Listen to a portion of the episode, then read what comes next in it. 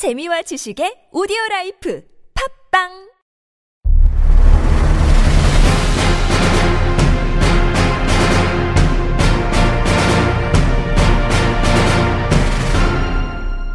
홍명보 전 축구대표팀 감독이 항저우 뤼청과의 계약이 임박했다는 소식입니다. 자세한 소식 짚어봅니다. 석현준 선수의 득점이 멈추지 않고 있습니다. 3경기 연속으로 골을 터뜨렸다고 하는데요. 이 소식도 함께 알아봅니다. 2부에서는 한준 기자의 한 골 함께합니다. 2015년 12월 16일 수요일 데일리 풋볼리스트 561화 지금 시작합니다.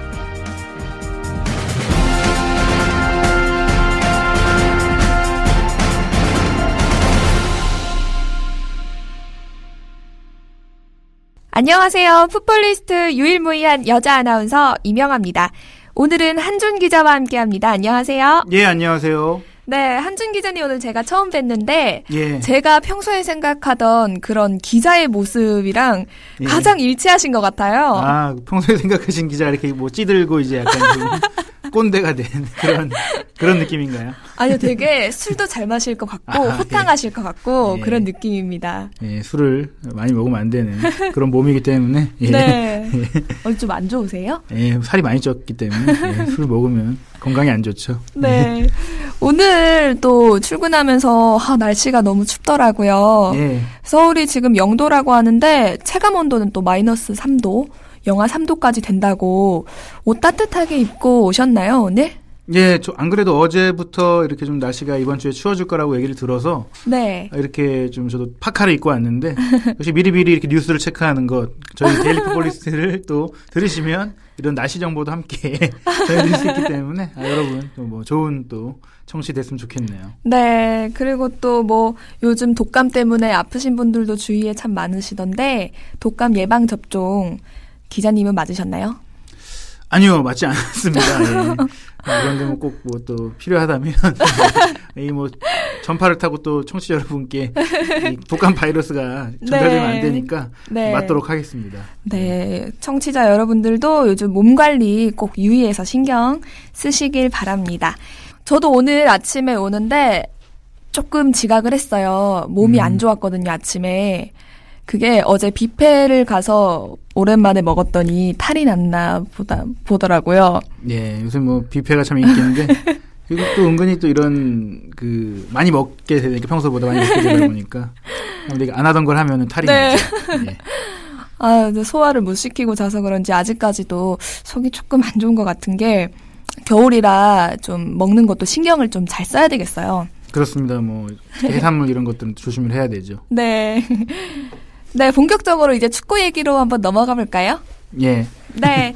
홍명보 전 감독이 황저와의 계약이 임박했다는 소식이 들어왔습니다. 예, 사실 뭐 중국 팀과 협상되는 부분이기 때문에 뭐 국내 언론의 취재 결과는 아니지만 뭐 저희들도 뭐 이제 뭐 다각도로 홍- 홍명보 감독의 거취에 대해서 주목을 하고 있는데 뭐 사실 굉장히 비밀리에 이루어지고 있잖아요. 음, 일단은 중국의 스포츠 매체인 체단 주보에서 오늘이죠. 이제 16일에 홍명보 감독이 항저우에 와서 네. 계약을 할 것이다.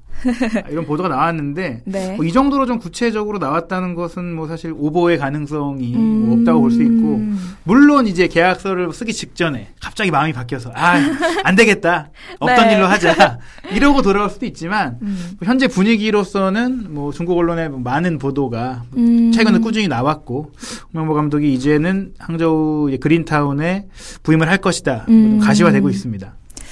어, 이 중국 스포츠 매체 체단 주보가 굉장히 공신력이 있는 그런 매체인 거죠? 네, 뭐 일단 지역 중국에 워낙에 지역이 넓다 보니까 지역 기반의 그런 매체들이 좀 있는데 음. 아무래도 지역에 밀착해서 취재를 하기 때문에 구단과의 네. 접근성이라든지 이런 것들이 굳이 전국 단위의 신문이 아니라고 하더라도 어, 좀 있다고 볼 수가 있죠. 음, 최근 이런 소식에 또 힘을 실어주고 있는 것이 어, 김태영 전 전남 드래곤즈 수석 코치, 그리고 김봉수 전 한국 국가대표팀 골키퍼 코치, 그리고 이케다 세이고 전 한국 국가대표팀 피지컬 코치까지 사임의 뜻을 밝혔다고 해요.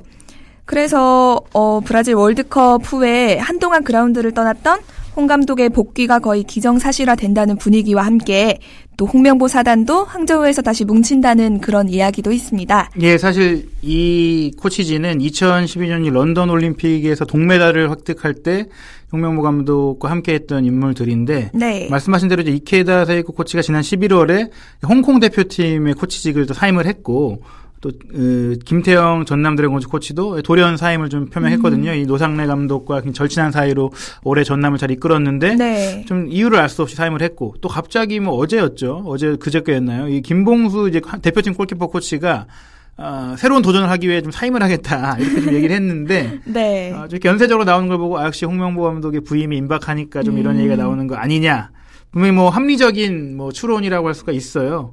하지만 사실 이 코칭 스태프 구성이라는 것이 어, 이렇게 좀 물론 이제 뭐 원하는 인물들로 되는 경우도 있지만 네. 전원이 다 부임하는 것이 중국 축구 클럽의 환경에서 사실 쉬운 일은 아니거든요. 특히 뭐 음. 뭐 우리 한국도 그렇지만은 모든 그러니까 외국인 감독이 온다고 해서 모든 인물을 외국인으로 채우지 않고 분명히 자국 출신의 코치를 음. 함께해서 또 이 자국 코치도 배우고 또 자국 선수들과의 가교 역할을 할 수 있는 아, 그런 부분도 있기 때문에 네. 뭐 정황상 이분들이 다 뭐 갈 수도 있다 이렇게 볼 수는 있지만 어, 이 선수 이 코치들이 다 항저우에 가는 건 아니다 또 이런 음. 얘기도 있고 뭐 홍명보 감독 측에서도 어, 좀 코칭 스태프 뭐 이런 고민들에 대해서는 아직 뭐 그 사인을 또 확실히 한 게 아니기 때문에 이런 네. 분들이 다 이제 가기 위해서는 홍명호 감독도 확실하게 사인을 해야 되는데 만약에 이렇게 그만두셨 코치들이 그만뒀는데 어, 안 할랜다. 이렇게 되면 이분들이 갑자기 다 이제 백수가 되는 거거든요. 네. 뭐, 분명히 뭐, 몇 명에 대한, 이들 중에 몇 명은 약속을 하고 결정을 한 음. 거겠지만 이 전원이 다 그런 이유만으로 사임한 건 아닌 것 같고요. 좀 확실한 공식 발표가 나오기 전까지는 조금 더이 부분을 좀 지켜봐야 되는 부분이라고 좀 할 수 있겠습니다. 네, 제가 또 기사에서 봤는데 어, 지금 슈틸리케 한국 A 대표팀 감독을 보좌하고 있는 박건아 코치도 어, 재합류를 할 것이다 이런 이야기가 있던데요. 이게 음. 확실한 건가요? 그 부분도 사실은 방금 말씀드린 대로 그렇게 네. 된다면은 사실 일반적인 코칭 스태프 구성상 어, 중국인 코치가 들어갈 자리도 없고 또 음. 다른 외국인 코치가 또 들어오길 바라는 또 현재 기존에 존재하는 항저우의 코치들도 있는데 네. 뭐 그분들이 다 그만두고 교체가 된다고 하더라도 조금 무리가 있는 것이 아니냐 이렇게 볼 수 있거든요. 홍명보 감독 측에서도 물론 코칭 스태프 선임에 대한 부분들에 대해서도 분명히 뭐 본인의 뜻대로 하고 싶은 뭐 이런 의지가 있겠지만 네. 좀 아직 박건하 코치는 또 사임의 뜻을 공식적으로 표한 바가 없고요. 음. 대표팀 입장에서도 사실은 좀 어, 그렇다고 볼 수 있는 게 홍명보 감독이 이제 물러난 이후에 이 그들 코치진은 그대로 남았거든요. 아무래도 이제 브라질 월드컵에서 연속성을 좀 살리고 네. 추실리케 감독이 오면서 많은 코칭 스태프를 데리고 온 것이 아니기 때문에 이런 혼선을 막기 위해서 잔류를 했었는데 어, 그 모든 코치들이 다 또 일거에 나간다는 것은 어, 굉장히 뭐 대표팀 입장에서도 부담스러운 상황이 될 수 있어서 음. 박건아 코치까지 뭐 중국에 간다 이런 것들은 뭐 거의 근거에 기반하다기보다는 추측에 가깝다 음. 이렇게 볼 수가 있어요. 그렇군요. 이 홍 감독이 항저우로 건너가는 즉시 또 세부 협상에 대한 마무리 작업을 해서 본격적으로 2016년부터는 항저우에서 어, 준비를 할 수 있다. 이런 체단 주보의 기사를 살펴봤는데요. 아직 이게 중국 기사지만 조금 민감한 문제이기도 하고요. 국내에서는. 그렇기 때문에 또 들어오는 대로 자세한 후속 소식을 기사를 통해서 알려드리도록 하겠습니다. 네, 사실 뭐 보도대로 사실은 뭐 성사 가능성이 굉장히 높은 네. 상황이고요. 아마도 이 방송이 나가고 뭐 얼마 지나지 않아서 어떻게 공식적인 상황을 저희가 또 보도를 해서 또 알려드릴 수 있을 것 같습니다. 네. 어, 또 기쁜 소식이 있습니다. 이 석현준 선수가 타사드 포르투갈 16강전에서 자신의 시즌 10호 골을 넣었습니다. 골 상황을 좀 설명을 해 주실까요? 뭐 사실 최근 석현준 선수의 컨디션이 워낙에 지금 좋은 상황인데 네. 일단은 이 경기는 컵 대회입니다. 한국으로 치면 FA컵인데 뭐 주중에 음. 열린 16강전 경기였거든요. 이제 히우 아베라는 팀과 경기를 했어요. 히우 아베 팀도 사실 최근에 성적이 좋습니다. 뭐 네. 스포츠컬의 어, 중하위권 팀이었는데 최근에 이제 발렌시아에서 사임한 누누 에스피리투 산투 감독이 어, 저저 2013-14 시즌이었죠. 뭐, 뭐 준우승, 음. 리그컵과 컵 대회 준우승을 뭐 이끌었던 최근에 네. 떠오르고 있는 팀인데 어, 앞서간 쪽이 이 비토리아 세투발이었어요. 전반 네. 12분이었는데 석현준 선수가 문전 오른쪽, 그러니까 페널티 박스 오른쪽 부근에서 공을 잡고 워낙에 그 문전 부근의 수비수들이 많이 지키고 있다 보니까 중앙 쪽으로 끌고 공을 나오고 바깥쪽으로 나오는 과정에서 계속해서 뭐 공을 줄 곳도 안 보이고 진입이 음. 네. 어려우니까 그대로 골문 구석을 향해서 왼발 슈팅을 시도를 했거든요. 네. 그게 정말 골키퍼가 막을 수 없는 각도로 음. 지금 뭐 한 골 코너가 아닌데도 불구하고 정말 멋진 골이었기 때문에 네. 바깥쪽으로 감아 들어갔기 때문에 정말 알고도 당할 수밖에 없는 아, 그런 네. 대단한 골을 넣었는데 석현준 선수가 올 시즌에 뭐 공식 경기 총 10골을 넣고 있는데 이런 골들이 많았습니다. 그러니까 오른발 왼발 가리지 않고 페널티 에어리어 바깥쪽에서 시도하는 강력한 슈팅. 이 음. 선수가 뭐 190cm나 되는 정말 큰 키를 갖고 있는데 머리만 잘 쓰는 게 아니라 이렇게 발로 한 슈팅이 좋기 때문에 이런 많은 골을 넣을 수 있었거든요. 네. 이번 경기에서도 바로 그런 대포알 슈팅 예, 나왔다고 할 수 있습니다. 네, 그 라오스전에서도 예선 그 라오스전 예선 경기에서 득점을 또 올렸던 선수이기도 하고 또 최근에 뛴 여섯 차례의 경기 중에서도 한 차례를 빼고 또 모두 골을 넣었다고 해요. 그렇습니다. 사실 뭐 기세가 좋고 유럽 축구 연맹에서도 물론 뭐 크게 뭐 소식을 다룬 건 아니지만 네. 그 각 리그마다 좀 다뤄야 되는 주요 이슈들은 전하고 있는데 이 석현준 선수가 최근에 공식 경기 세 경기에서 모두 골을 넣고 있다. 그세 경기에서 무려 네 골을 넣고 있다라는 정말 대단한 상승세에 대해서 보도를 했고 또 인상적인 건 지난 주말에 이제 이 비- 비토리아 세투발이 벤피카와 경기를 했거든요. 네. 이 벤피카라면 역시 포르투갈 최고의 명문팀인데 네. 물론 팀은 졌어요. 어, 아쉽게도 이번 뭐 이 타사 드 포르투갈 경기에서도 사실 석현준 선수가 골을 선제골을 넣긴 했지만 팀은 동점골을 내준 다음에 승부차기에서 지면서 떨어졌거든요. 네. 뭐 팀이 지는 상황에서도 석현준 선수 자체는 굉장히 좋은 활약을 했고 또 벤피카전의 득점을 포함해서 이 그 앞선 벨, 12라운드 벨레넨세스와의 리그 경기에서는 혼자 두 골 한 개의 도움으로 아, 팀이 기록- 기록한 세 골을 모두 만들었거든요. 아, 그런 점에서 지금 석현준 선수가 어, 이 포르투갈 리그의 최우, 최고급 선수로 좀 인정을 받고 있고 시즌 초반에는 리그 7경기 연속골을 넣, 넣었었거든요. 음. 네네. 아, 이- 연속 공격 포인트를 올렸었거든요. 어, 그런 점에서 이제 석현준 선수가 더 큰 팀으로 가야 되는 게 아니냐 뭐 이런 음. 얘기까지 나오고 있습니다. 어, 그렇다면 이 석현준 선수가 올림픽 대표에 또 와일드카드로서의 가능성이 있을까 생각을 해보는데, 왜냐하면 석현준 선수가 아직 병역을 마치지 못했잖아요. 그래서 혹시 올림픽 대표에서 와일드카드로 쓰여질 수도 있을까요? 가능성이 있을까요? 뭐 일단 나이상으로 올해 이제 24시고 2016년이 되면 25이 되거든요. 네. 유럽에서 꾸준히 활동하기 위해서는 분명히 만 27세 이전에는 어떻게 병역 문제를 해결해야 됩니다. 어, 이게 만약에 나이가 좀 오바된다면 뭐 최근에 성남 골키퍼인 박준혁 선수가 음. 이 여러 가지 문제, 네. 이 CL 문제로 물론 이제 뭐 인성 뭐 여러 가지 문제로 이제 떨어졌긴 했는데 인적성 뭐 이게 떨어졌는데 정말 그냥 현역 군대로 이제 네. 현역으로 입영을 해야 되는 그런 상황이 올 수도 있어요. 네. 근데 그게 안산 경찰청이나 상주 상무에 가려면 일단 기본적으로 K리그 팀에 들어와서 음. 그 다음에 임대 형식으로 가는 것이기 때문에 지금 석현준 선수가 셋 비토리아랑 계약, 네. 계약이 3년이에요. 2018년 1월까지 좀 2018년까지 돼 있는데 음. 그때가 되면 이제 군대를 가야 되는 나이가 되거든요. 네. 하지만 이렇게 좀 여기서 보여준 거를 맞추기 좀 어렵고 아쉽고 음. 그렇기 때문에 좀 와- 와일드 카드를 노려보는 게 개인적으로는 필요한데 네. 지금 올림픽 대표팀에도 뭐 굉장히 좋은 공격수들이 많거든요. 황희찬 선수도 그렇고 뭐 2선 자원도 풍부하고 뭐 여러 가지로 이제 신태용 감독 입장에서는 지금 굳이 석현준 선수를 부를 필요가 없는 상황이긴 한데 아, 변수는 역시 1월에 있을 그 카타르 대회거든요. 카타르에서 이제 아시아 23세 챔피언십이 열리고 이 경기에서 중요한 것은 일단 네. 우리가 올림픽에 갈지 안 갈지도 몰라요. 와일드 카드를 논하려면 일단 그 히우 지 자네이루에 갈 수 있느냐부터 네. 결정이 돼야 되기 때문에 요게 결정이 돼야 되고 이 과정에서 만약에 이제 김현 선수라든지 뭐 박인혁 선수라든지 뭐 황희찬 그 이런 공격진들이 잘 하느냐 아니면 좀 와일드 카드로 포함이 좀 필요하느냐 올림픽 자체가 이제 최종 엔트리에 인원이 많지 않기 때문에 기존에 잘하는 그 나이에 맞는 선수를 떨어뜨리려면 어, 그만한 명분이 있어야 되는데 음. 그것들을 좀 짚어야 되기 때문에 석현준 선수가 와일드 카드로 올 수 있느냐 없느냐를 지금 섣불리 얘기하기에는 좀 아쉬운 상황입니다. 네, 그렇군요. 이 석현준 선수가 뛰고 있는 팀이 비토리아 세투발이잖아요. 예. 이 팀에 대해서 저는 또 궁금증이 좀 생기던데 네. 팀이 어떤 팀이죠? 뭐 그냥 포르투갈 축구 팀인데요. 가장 뭐 이해가 쉽다면 이 팀이 네. 음. 주제 무리뉴 감독의 고향이 세투발이거든요. 어. 아, 그 지역 팀이기 때문에 네. 포르투갈 지역에서 뭐 벤피카나 스포르팅 리스본, 이 포르투 같은 강팀은 아니지만 그래도 일부 리그 무대에서 꾸준히 경합했고 음. 어느 정도는 어, 입지가 있는 뭐 그런 팀이라고 할 수 있어요. 사실 포르투갈 리그도 이런 빅3에 대한 의존도가 굉장히 높기 때문에 네. 나머지 팀들은 뭐 경제적으로나 실력적으로 좀 아쉬운 게 사실이거든요.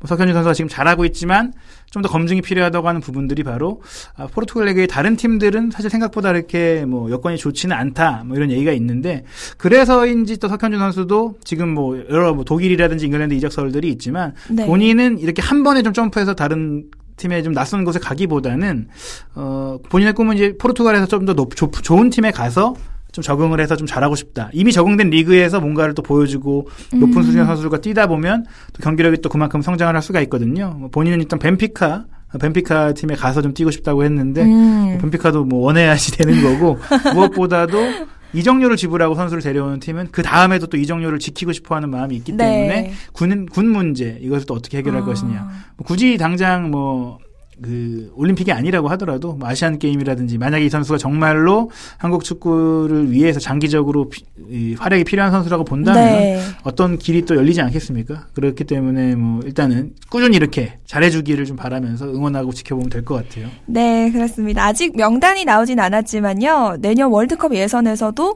어, 석현준 선수가 좋은 활약을 보여줄 수 있기를 기대해 보겠습니다. 바로 이어서 2부 한준의 한 골로 돌아오겠습니다.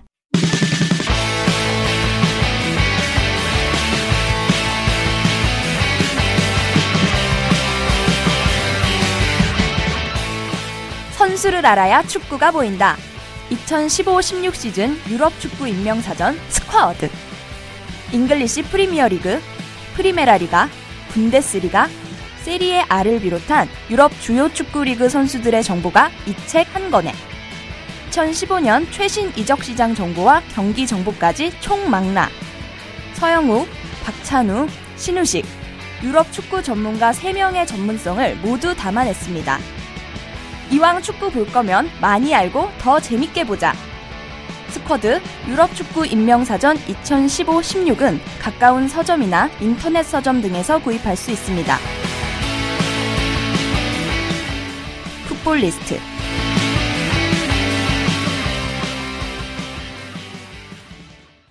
한 주간 최고의 골을 뽑아보는 한준의 한 골 코너입니다.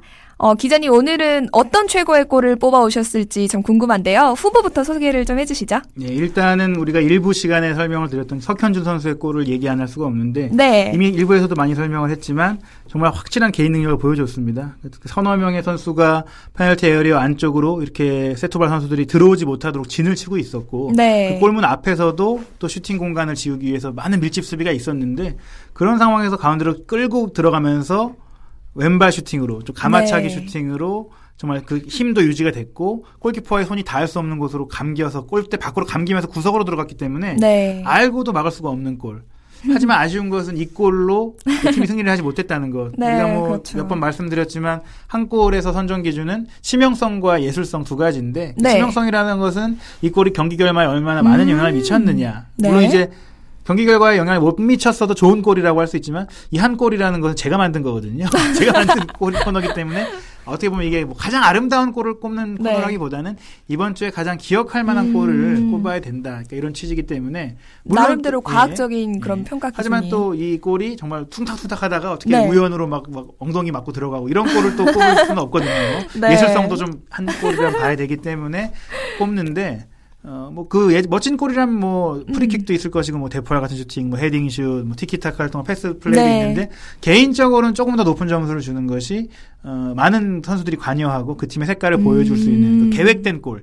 우연히 나온 골이 아니라 팀 플레이에서 나온 골들을 좀 음. 선호하거든요. 지금 후보에 오른 골들이 멋있었어요, 사실은. 뭐, 석현준 선수의 이 슈팅도 그렇고, 또 오늘 새벽에 있었던 바이에른 뮌헨과 다름슈타트의 이제 DFB 포칼 경기에서도 이 사비 알론소 선수가 정말 대단한 중거리 슈팅을 좀 성공시켰거든요. 오. 무려 시속 127km가 나왔다고 기록된 그러니까 전반 41분에 알론소 선수가 코너킥 상황이었어요. 코너킥 상황에서 일반적으로 우리가 헤딩 슈팅만을 많이 추구를 하지만 네. 헤딩 슈팅이 실패해서 뒤로 공이 흘러 나왔을 때 걷어냈을 때 페널티 에어리어 바깥쪽에 분명히 슈팅을 잘하는 선수들이 항상 대기를 하고 있고요. 네. 아니면 또 마치 크로스를 하는 척 하면서 뒤로 아예 빼서 바로 슈팅을 연결하는 경우도 있는데 이번에는 문전으로 쿠- 코너킥이 올라왔는데 그 다름슈타트 수비수가 헤딩으로 걷어냈습니다. 이 걷어낸 공을 다시. 알론소 선수가 발바닥으로 살짝 떨궈 놓고 그다음에 음. 그 발등으로 제대로 얹혀서 골문 구석을 제대로 찔렀는데 오. 이 과정이 너무나 매끄럽고 아름다웠고요. 어, 그 터치부터 섬세한 터치부터 네. 슈팅이 그러니까 공을 보고 골을 어디로 넣을지도 보고 침착하게 기다렸어요. 물론 어. 이제 다름슈타트 선수들이 좀 더 적극적으로 수비를 해줬다면 뭐 어떻게 맞고 할 수도 있겠지만 워낙에 알론소 선수가 잘했거든요. 그러니까 슈팅 기술 자체로 봤을 때는 이보다 더 좋은 슈팅이 있을 수 없을 수- 정도로 네. 좋은 슈팅이었어요. 하지만 이 골도 제가 말씀드린 대로 다른 물론 또 좋은, 좋은 골이 없었다면 이 골을 또 한 골로 뽑을 수 있었겠지만 이 골로 왜냐하면 바이에른 뮌헨이 이겼거든요. 네. 신명성도 충족이 되고 예술성도 좋은 뭐 골이었지만 음. 이 레스터 시티가 첼시를 꺾은 경기의 골이야말로 사실은 제가 말씀드린 기준에서 어, 물론 첼시가 최근에 뭐 굉장히 부진한 상황이긴 하지만 프리미어리그의 디펜딩 챔피언이고 네. 지금 1위를 달리고 있는 레스터 시티가 그 팀을 확실하게 제압을 하는 경기에서 나온 음. 골이라면 치명성 면에서 분명히 좀 굉장히 높고요. 그 골 자체도 굉장히 멋있었는데 레스터 시티가 2대 1 이겼는데 그 두 골 중에 첫 번째 골 제이미 바디 선수가 넣었던 골을 어, 이번 주에 한 골로 좀 꼽아봤습니다. 네. 어, 최근에 레스터 시티가 1위를 기록하고 있습니다. 이 돌풍이 정말 대단한데, 어, 레스터 시티 이 돌풍, 꾸준히 갈 수 있을까요? 음, 뭐 일단은 그 전에 이 골이 어떤 골이었는지 설명을 드려야 되는데요.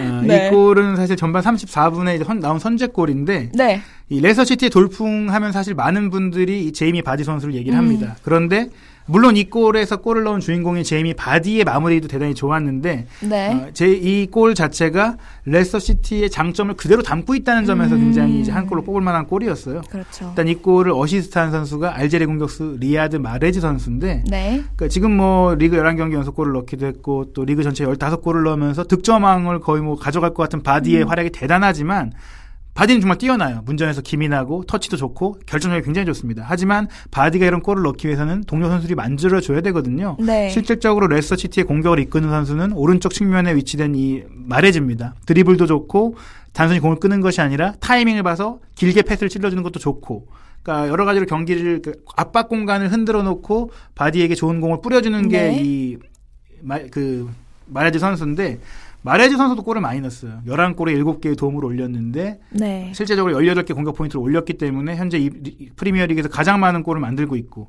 이 선제골 과정에서 마레지 선수가 오른쪽 측면에서 그 문전 배후로 빠져드는 바디 선수를 향해 정확하게 음. 패스를 찔러 넣었거든요. 네. 이것이 뭐 바디에게 그냥 준 게 아니라 바디가 들어가서 마무리할 수 있는 그 위치, 그 빈 공간을 정확히 보고 내줬기 때문에 그 장면이 대단했고 그 마레즈도 혼자 공을 시작한 건 아니었어요. 이 부상에서 돌아온 우조아 선수가 또 마레즈에게 오른쪽으로 공을 빼주는 과정. 그러니까 팀 전체가 이렇게 유기적으로 연결되면서 공이 이루어져 그 골이 나왔다는 점, 그 터치가 길지 않았고 한 번 한 번 한 번의 터치를 통해서 나왔다는 점이 굉장히 좀 어, 인상적인 골이었고요. 네. 그런 점에서 이 레스터의 돌풍이 한 명 한명 개개인의 능력만 조명이 됐지만 팀 전체가 어우러지고 있다는 걸 보여준 골이 바로 이 골이었기 때문에 또 이 골 때문에 첼시가 또 정신적으로 많이 흔들리면서 추가골을 내줬거든요. 음. 그런 점에서 이 바디 선수의 골, 이 골의 공로는 선정된 선수는 바디지만 레스터 시티 전체가 만든 골이다. 음. 그런 점에서 이 주의 한 골로 꼽을 만한 골이라고 할 수가 있습니다. 네. 그 마레즈 선수도 결승골을 멋지게 넣었잖아요. 이 네. 경기에서. 근데 왜 이 골은 후보에서도 언급을 하지 않으셨죠? 예, 사실 뭐 사실 뭐 솔직하게 말하면 이 골도 올해 그 이번 주 한 골로 꼽을 만한 골이었어요. 왜냐면 네. 이제 이 문전 오른쪽에서 정말 공간과 각도가 없는 상황에서 그대로 이 왼발 가마차기 음. 슈팅으로 또 골문 구석을 찌르면서 어떻게 보면 첼시의 추격 의지를 완전히 꺾은 골이었거든요. 그리고 또 아스필리쿠에타 선수가 앞에서 확실하게 이 선수가 돌파할 공간이나 슈팅할 공간을 막고 있었다고 생각했는데도 거의 뭐 무에서 유를 창조했다고 할 수 있는 수준으로 정말 좋은 그 골을 넣었고 그 과정에서 또 반대편에서 넘어, 넘어온 알, 그 브라이턴의 패스도 굉장히 좋았고 하지만 말씀드린 대로 첫 번째 골에서 이 팀의 특성이 더 많이 드러났고 이 첫 번째 골 자체가 첼시의 정신을 많이 흔들어 놨다는 점에서 어, 조금 더 비중이 그 첫 번째 골에도 있었다. 치명성 면에서도 높았고 어, 예술성 면에서도 개인 능력으로 넣은 골보다는 팀이 전체가 좀 더 많이 어우러지면서 나온 골이 아, 좀더 의미가 있지 않느냐 아, 그런 측면에서 바디 선수가 넣었던 첫 번째 골, 그 마레즈도 음. 충분히 또 같이 공헌을 했기 때문에 마레즈 개인에게 어, 공을 몰아주는 건 아니거든요. 네. 제가 뭐 이 경기 끝나고 나서도 바디의 연속골을 많이 주목하지만 사실 진짜 레스터시티 에이스는 마레즈다. 음. 마이슨 마레즈다 이렇게 얘기했는데 사실 마레즈 말고도 뭐 미드필드에서 커팅 플레이를 잘해주는 칸테 선수도 잘하고 있고 전 영역의 선수들이 잘하고 있거든요. 그런 점들을 좀 더 부각할 수 있는 골이 선제골이었다. 이렇게 좀 말씀드릴 수가 있습니다. 네. 그러면 이제 아까 질문 다시 한번 드려볼게요. 레스터 시티의 돌풍 언제까지 계속될까요? 음, 사실 초반에는 이렇게 의외의 팀들이 선전하는 경우가 있는데 아, 이유는 두 가지입니다. 보통 이제 강팀들의 컨디션 사이클은 오히려 리그 중후반부에 좀 집중돼 있고 그때에 맞춰서 끌어올리거든요. 예를 들면 이제 프리시즌 훈련을 할 때 강하게 훈련을 해서 시즌 초반에 바짝 그 성적을 좀 올라, 올려놓은 팀들이 있는데 강팀들은 보통 이제 챔피언스 리그라든지 유럽 대항전을 병행하기 때문에 컨디션을 이제 그 후반기에 많이 포커스를 맞춰놔요. 그러다 네. 보니까 약팀들이 전반기에는 돌풍을 일으키고 또 이런 팀들의 음. 문제는 스쿼드가 두텁지 않고 주전 선수들만 좋기 때문에 후반기에 가면 체력 저하가 오다 보니까 어, 로테이션을 돌리는 과정에서 또 승점을 잃게 되기도 하고 또 잘했던 그런 돌풍의 비결들이 상대에게 분석을 당하면서 음. 또 떨어지는 경우도 있거든요. 네. 하지만 이제 레스터시티 같은 경우에는 지금 체력적으로도 그런 문제가 없고 또 최근에 팀이 자신감을 많이 얻고 있고 무엇보다도 이제 그 공격 창조성의 과정에서 팀 전체가 그 누가 들어가도 그 역할을 할 수 있는 지금 조명되고 있지는 않지만 오카자키 신지라든지 우조아라든지 다른 선수들도 그 마레즈나 바디 같은 능력을 갖고 있는 선수들이거든요. 네. 그런 측면에서 분명히 이 돌풍은 좀 더 지속될 수가 있다. 그리고 레스터시티는 다른 상위권 팀들에 비해서 여유로운 것이 유럽 축구 연맹 대회를 치르지 않는다. 뭐 음. 챔피언스리그나 유로파리그를 안 치르기 때문에 대비할 수 있는 준비할 수 있는 체력적 여유가 더 있다. 이런 측면에서 이 팀이 이제 후반기가 됐다고 해서 갑자기 추락할 거라고 보지는 않거든요. 네. 리그 우승까지 뭐 음. 기대하는 거는 뭐 사실 아직은 모르는 일입니다. 사실 말씀드린 대로 만약에 바디라든지 마레즈가 1월 달에 뭐 나가진 않겠지만 지금 뭐 벌써 이적설이 돌고 있지만 모르는 거거든요. 나갈 네. 수도 있는 거고 아니면 또 갑자기 뭐 큰 부상을 당해서 음. 빠져버린다면 아까도 뭐 누가 들어가도 좋은 팀이라고 하긴 했지만 누가 들어가 그 분명히 그 차이는 있거든요. 분명히 뭐 이 팀이 한 번에 무너지진 않겠지만 우승권을 지키기 위한 힘은 떨어질 수가 있기 때문에 그래도 최소한 뭐 유럽 대항전을 진출할 수 있는 정도의 순위는 유지할 수 있지 않을까. 그러니까 지금 네. 벌어놓은 승점이 적지 않기 때문에 어, 이 돌풍이 최소한 유로파리그 진출권까지는 유지가 되지 않을까 음. 이런 생각을 하고 있습니다. 네, 오늘 이렇게 한준 기자와 함께 홍명보 전 국가대표 감독 소식 그리고 석현준 선수의 소식까지 짚어봤습니다. 2부에 한준의 한 골까지 함께 했는데 어떠셨나요? 예, 뭐 굉장히 그 처음부터 같이 호흡을 맞춰 봤기 때문에 아직 좀 어색한 면이 있었던 것 같은데요. 뭐 또 다음엔 좀 더 익숙하게 또 여러분들이 듣기 편안한 방송을 네. 또 할 수 있게 노력을 또 하겠습니다. 네, 저와의 이 첫 방송 이번에는 또 점수를 말씀해 주실 수 있을까요? 아, 뭐 점수는 워낙에 또, 또 목소리가 좋으시고 또 침착하시기 때문에 저번에 또 김동환 기자님이 점수를 예. 이제 잘 주시는 척하면서 이제 씨뿔을 때리고 가셨거든요. 아 학점제군요. 아 저는 뭐 개인적으로 저도 씨뿔을 드리겠습니다. 씨뿔이 정말 좋은 점수예요. 뭐 재수강을 할 수 있나요 요새 모르겠는데. 씨뿔은 재수강도 안 되죠. 안 되나요? 네. 네. 하지만 그렇습니다. 또 그래야 올라갈 곳이 많아야. 네, 네, 네. 갑자기 막 A 맞고 이러면 다음에 또 할 게 없잖아요. 그 B를 맞아도 뭐 자만할 수 있고 그렇기 아, 때문에 네. 좀더 이제 그 대학 학점 기준과는 다르게 단계의 의미에서 네. 왜냐하면 이게 또 개인적으로 또 좋으시지만 또 서로가 함께 자연스러운 또 호흡을 맞추는 때가 와야 네. 좀 더 부드러운 방송이 되지 않을까 그런 생각에서 어, 좋은 의미에 더 많은 곳이 있다. 할 곳이 네. 많다. 아직 그런 감사합니다. 의미에서 시간을 드리겠습니다. 네. 역시 기자분이셔서 말씀을 너무 잘하세요. 네. 네, 여러분 내일 그 풋볼리스트의 야심작인 TV 프로그램이 드디어 공개가 됩니다. 처음이니만큼 여러분들이 쉽게 보실 수 있는 페이스북 풋볼리스트 페이지에 가장 처음 업로드가 될 텐데요. 풋볼리스트가 기획한 첫 번째 연재물이고요. 또 제가 출연을 합니다. 어, 여러분들께 축구 소식도 전하면서 다양한 미션들도 진행할 예정이니까요. 여러분 의견 많이 보내주시고 관심 많이 가져주세요.